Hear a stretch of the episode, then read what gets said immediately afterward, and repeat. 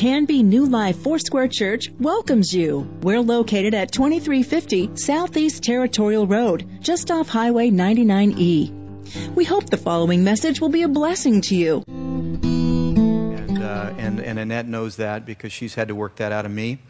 And uh, I even taught one of our nieces how to spit and scratch. So uh, her, uh, her mom didn't, didn't really like that, and uh, she still does uh, do what I ask her to do there. She's in her 20s. But Jackson, he, he's, a, he, he's one of those guys. And so we were, all in the, we were all in the backyard just a few weeks ago, uh, Annette and Ella and Jackson and Jasmine, our ID student who's staying with us. She was back there as well. And, uh, and Jackson got this uh, testosterone rush. He heard the word baseball and he got all excited and he got kind of rough with his grandma. And I said, hey, hey, hey, you need to be gentle with your grandma.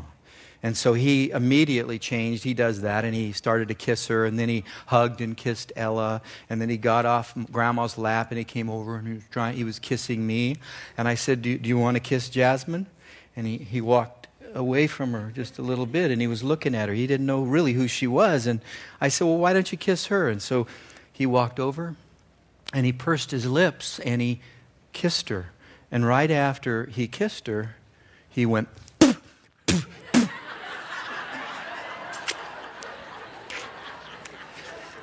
I looked at Annette and I said, You know, in 15 years, he's not going to do that. I know that for sure. So we've had to work that out of him. We'll work on it. Again, it's, it's just so good to see everybody. It really is. Today, we're going to take a subject I think is close to all of our hearts. I know it is to me. And it's how God rescues people and how does He do that. And if you want to, you can start wandering and making your way to the book of Acts because we're going to get there in just a moment. But it's the book of Acts, chapter 12. We're going to continue our study, Touchable Jesus, Touchable Church. And and before we go there, I want to I want to tell you something, really a testimony of ours, of uh, Nat and I and that over the last year, we, we, we've really been able to see the rescuing power of God at work. In fact, while I was studying this passage of Scripture, I realized that it was about a year ago that we received what was dismal report, uh, uh, what, what was a report that a report from the doctor you just don't, don't want to hear, and that is Annette has a chance of cancer.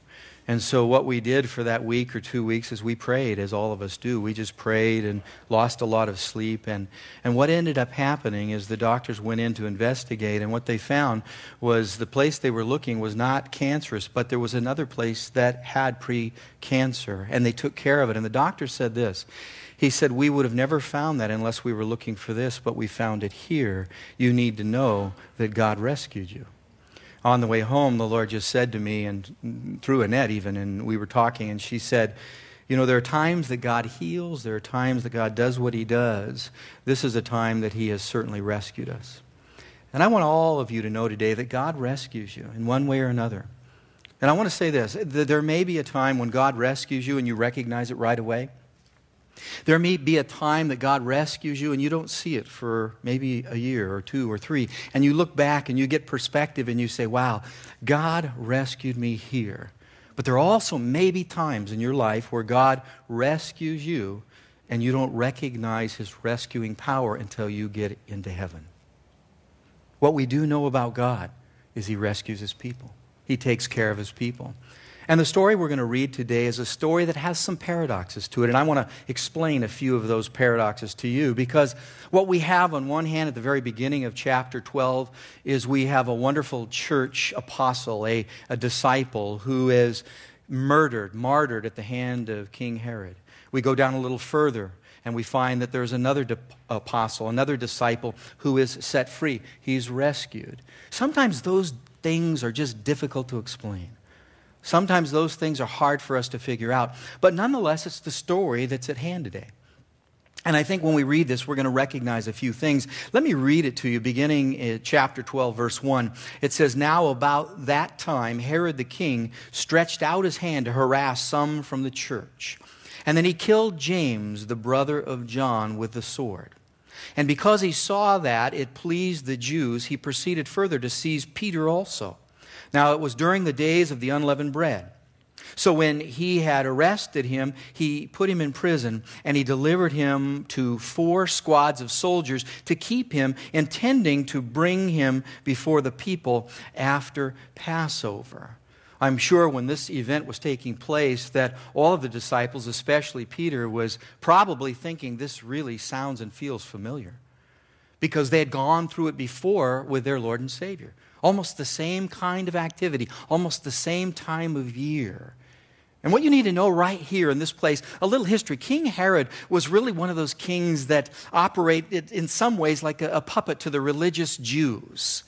And he wanted to be a Jew. He wanted to have that kind of heritage. And he did things that were pretty contradictory. He did things because when you read history, and especially the stories of Josephus, the guy was a, a little bit crazy.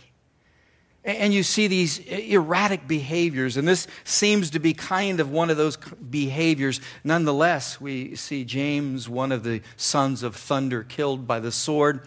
And we go on to read it a little further. In verse 5, it says, Peter was therefore kept in prison, but constant prayer was offered to God for him by the church. And when Herod was about to bring him out, the night Peter was sleeping bound with two chains between two soldiers, and the guards before the door were keeping the prison. Now, behold, an angel of the Lord stood by him, and a light shone in the prison. And he struck Peter on the side and raised him up, saying, Arise quickly. And his chains fell off his hands. And then the angel said to him, Gird up yourself and tie on your sandals. And so he did. And he said to him, Put on your garment and follow me. And so he went out and he followed him and did not know that what was done by the angel was real, but thought that he was seeing a vision. Basically, he thought he was dreaming. You see, Peter is one of those guys. He's an amazing guy. In Acts chapter 12, Peter is in prison and he's really in a bind. And the interesting thing about Peter's life, and for those that know a little bit about Peter, Peter is one of those guys who's always in a jam. He's always in a bind. Just read the Gospels and you find that Peter is sticking his foot in his mouth. He's saying something he ought not to say. He's doing things that seem odd and different. And this is Peter. This is Peter, impulsive Peter. But God had a plan for his life, just like God has a plan for your life. You know what Peter tells me? The life of Peter tells me? It tells me that God can use me and he can use you. He can use anyone because he certainly used Peter. This guy's in trouble. He's facing some challenges. And it's always interesting to me how God rescued him and how God helped him no matter what kind of mess he found himself in. And what we need to know here in this story is there's always a method behind God's rescues and his deliverances. And I, I want that to be very clear to you today. Because some of us are going through seasons and times in life that are troubling, and, we're wondering what sense is this making? I mean, why are these things happening? And we seem to be a bit dazed and confused over those kinds of events. Now, even though we may feel that way, you need to know that God has a plan, He has a method. He has an idea in mind and he's executing that plan, and it's to his precision and to his timing and to his, his delight. Again, I, I, said I can't explain some of these things, why one is put to the sword and the other ultimately is set free. We can ask those same questions today. Why do these things happen? What we need to rest on, where we land here, is God has a plan. God has a method behind what He does. And so, how does God help us when we're in trouble? How does he do the work that he does? Again, I love the story of Peter. I love the life of Peter, but especially Acts chapter 12. He's in prison. We observe one of the great miracles in all the scripture. So, how does God deliver people? How does God rescue people? And I want to mention a, a, few of the ways that He does that. And you can write these things in your bulletin if you'd like. Number one is this the first thing He does, and the way that He rescues people, is by helping us recognize who our enemy is. I mean, helping us recognize who is our enemy. We need to know that. I don't, I don't talk about that a lot. And, I, and I, I, I, this is what I try to do I try to teach the word in proportion to the way the Bible teaches us. So there are certain subjects the Bible talks a lot about. I hope I talk a lot about those subjects. There are other subjects the Bible doesn't say a lot about, but they're important for us to recognize and know.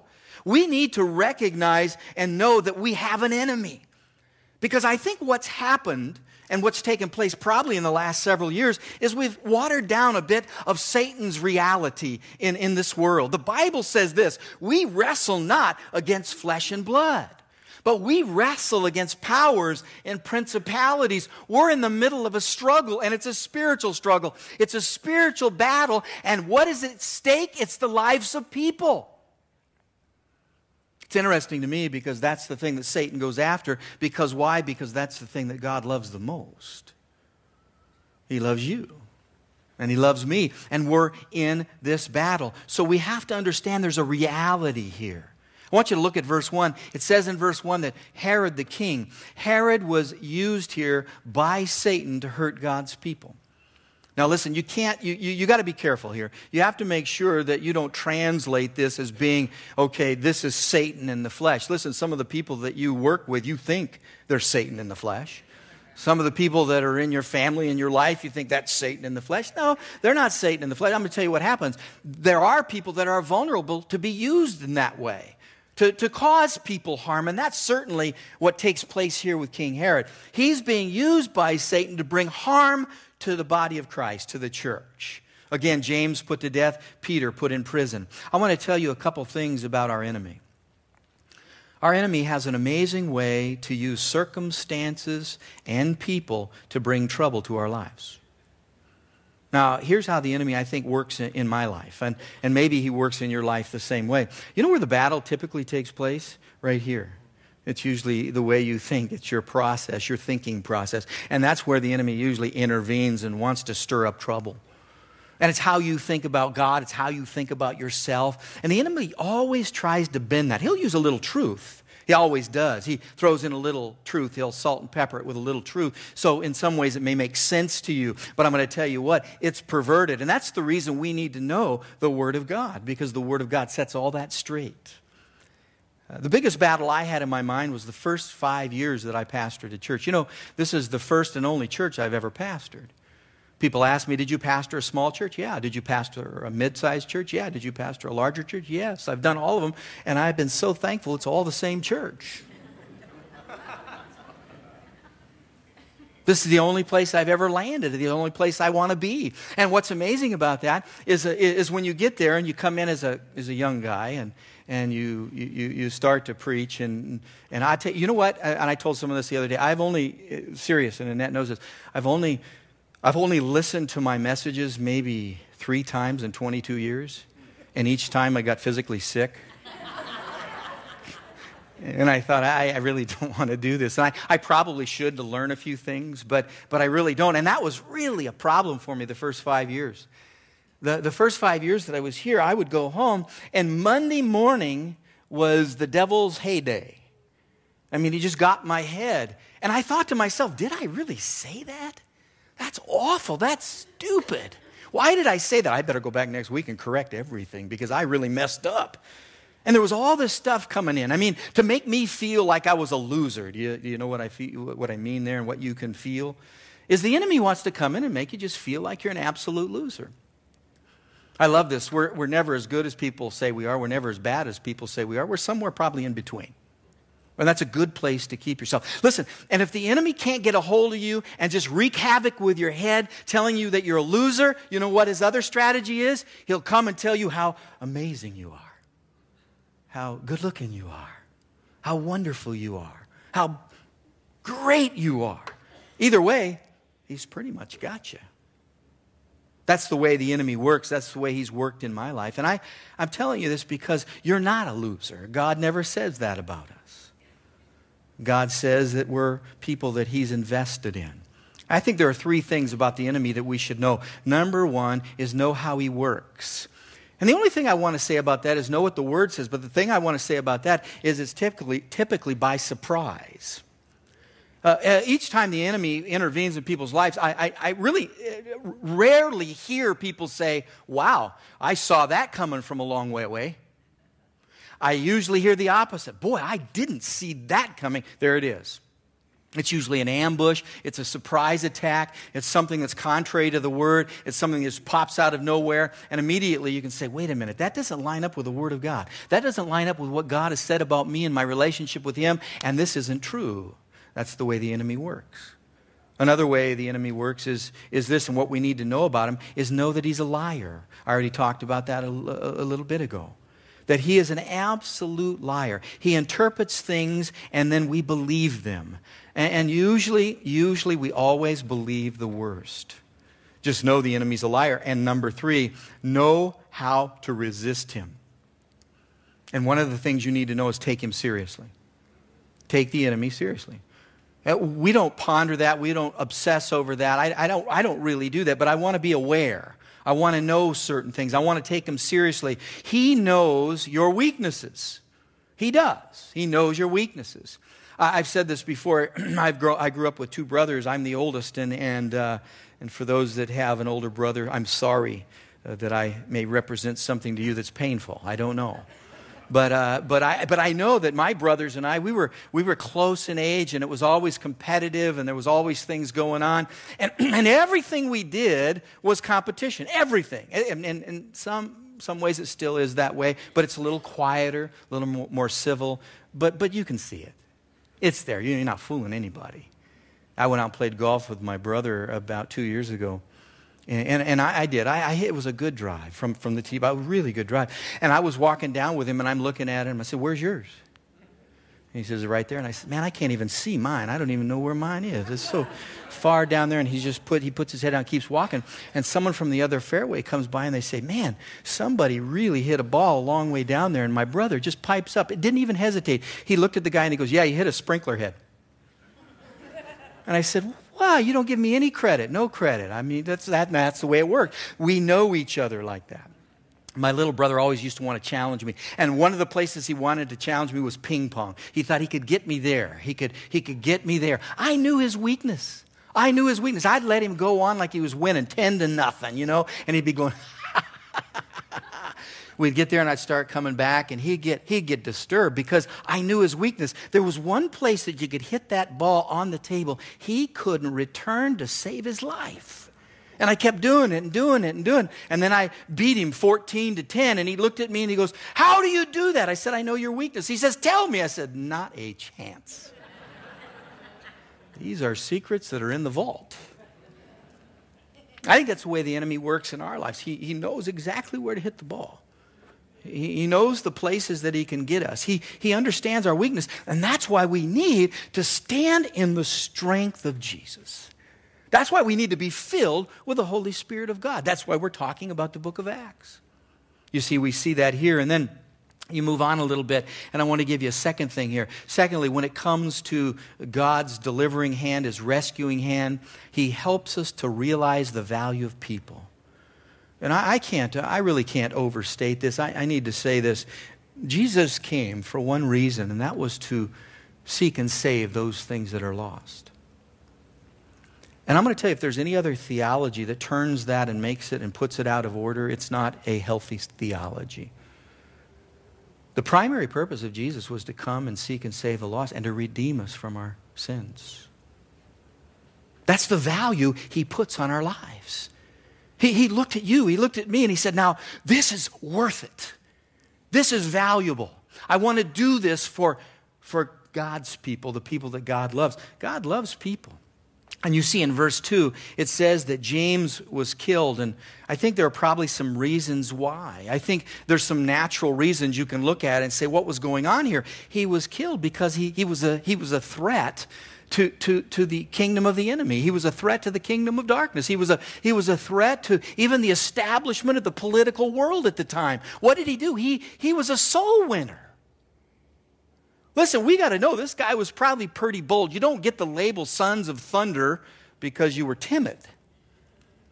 He was a bold guy, and he probably let his voice be known. And so he's speaking, and people are coming to the saving grace of Jesus Christ, and the enemy uses another instrument, and that is the, the, the, the religious group of the, Jewish, uh, uh, of the Jewish community, the Pharisees, the Sadducees, and they have Herod's ear, and they speak into it, and guess what happens? Herod executes a plan here and ultimately executes James. But I want to say this I, I've heard this said before and, I, and I've heard people teach on this, and I want to clear this up just a little bit. There is teaching out there that says, well, James was killed because the church didn't pray enough. And I'm going to tell you right now, I absolutely will refute that idea, and I want to tell you why. First of all, Jesus said, You will die like me. He, he told those disciples, Listen, if you're going to follow me, you're going to have to lay down your life. If you're going to follow me, you're going to die. And I want to tell you something else. When you start to measure the works that we do or don't do, it becomes very religious. But I'm going to give you a third reason. If that theory is true, then no one, absolutely no one, would ever die in Sri Lanka or China. Because I'm going to tell you this right now they pray more than you all. They pray more than me. They pray more than any of the prayer spots in this nation. They pray, and people are martyred for the gospel of Jesus Christ. They are prayer people. Can I say something? What you see in the Word has to translate into every society, in every place, in every people, and you have to say, this works here, here, and here. And if it doesn't, it really isn't the gospel of Jesus Christ. Again, I, I don't have a lot of explanations as to what went on here, except that this guy stood out and Jesus said, uh, This is going to happen to you. And count it a privilege. Blessed are those who die on my behalf. Blessed are those that die for my name's sake. This to this church was a value system. It was a high priority. They died for Jesus Christ and they never backed down. This guy never backed down. James was in the face of that contemporary thought. He was in the face of that religion. He was in the face of that government. And he said, Jesus is the only way. In verse 3, Herod put Peter in prison. Why? Because Peter was a leader. That was already prophesied. You know, the enemy knows the prophecies. Remember what Jesus said? Hey, Peter, you're going to lead. You're going to be a leader. We're to, you're going to be a leader. I'm going to, I'm going to build a church, and you're going to be part of that. You're going to lead that church. I think one of the reasons we face trouble is because God has marked you for good things. God has set you aside for good things. God has said to you, you have a purpose, you have a plan, and He set you aside for those things, and, the enemy wants to disturb that. He wants to interrupt that. I think the reason that people are thrown in prison is because they are valuable. The reason that we are challenged is because we are valuable to Jesus.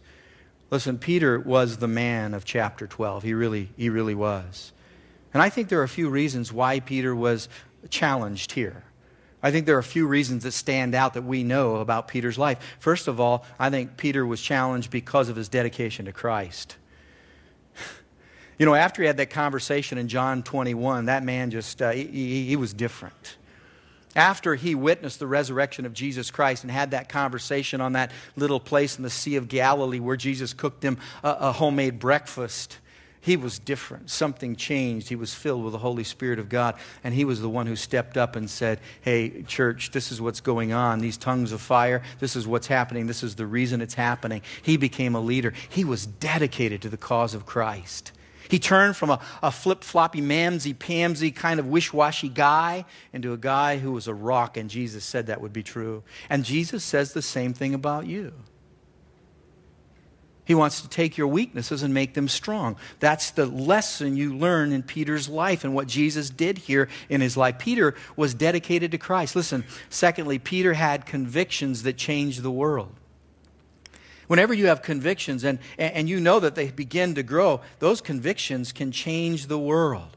You know, developing convictions is an amazing thing. And I'm going to tell you, it's pretty simple. It's amazing, but but I think there are three elements. You need to be consistent in the Word, you need to be consistent in prayer, and you need to be consistent in receiving counsel or guidance. I, I think those three things are what really make up conviction in our own lives.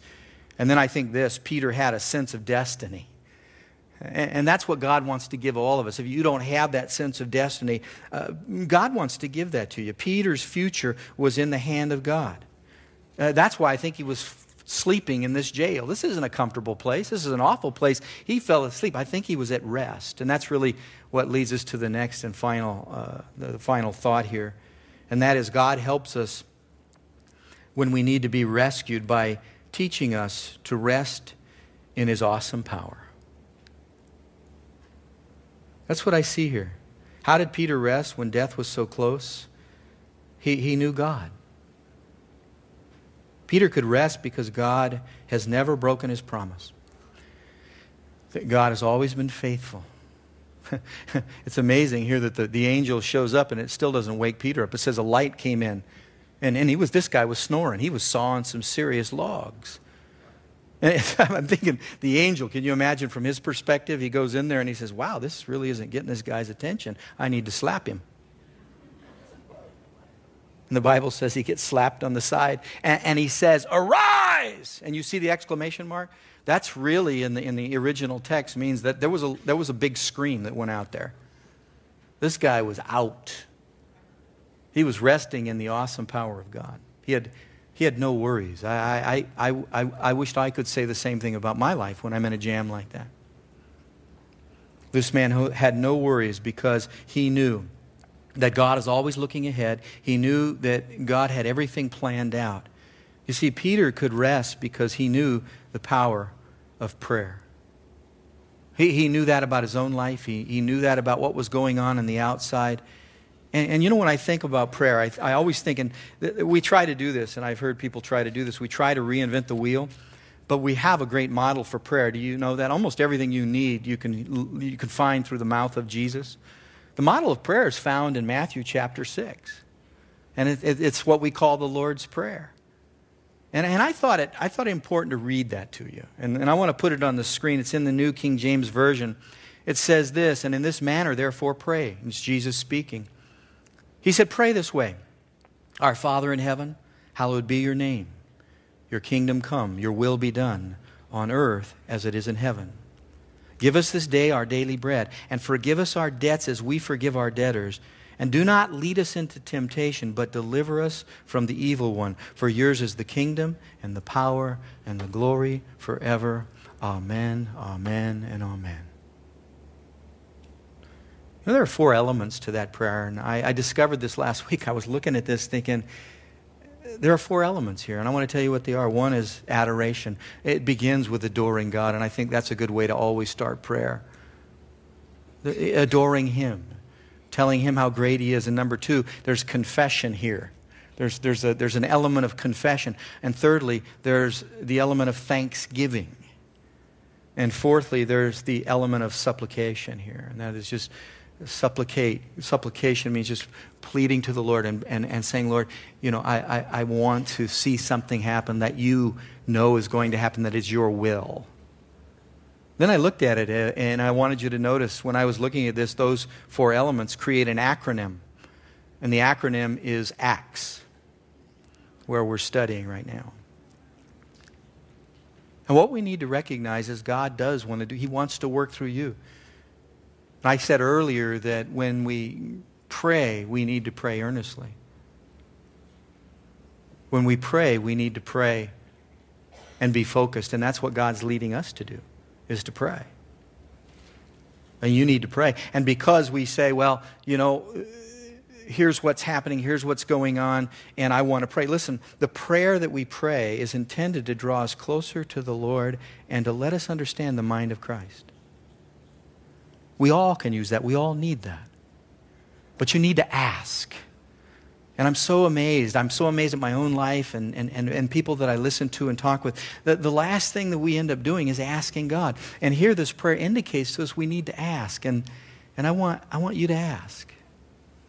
I just want you to take time. If you need, if you need to be rescued, if you need to be delivered, would you just ask God? Uh, last week I was out of town and I came home late on Friday evening. Um, and I couldn't wait to see the grandkids. I wanted to see them, and I got home, and Annette knew that. And she goes, Well, wait till uh, 10 o'clock, and Jack will be up, and you can go over. So, boom, clock struck 10, and I called Sarah. She said, Yeah, come on over. And when I walked in the door, I knew something was going to happen because I was thinking about it on the way over. And I went, Oh, no. Ella's going to ask me a question right when I walk in the door, and I'm not prepared. And I walked in the door and right when I opened the door, Ella said, Papa, what do you have for me? because every time I go somewhere, I usually bring something back. And, and I was, it, it was so, it was God because today's her, her birthday celebration. I said, oh, we're bringing it tomorrow. Okay. Off the hook.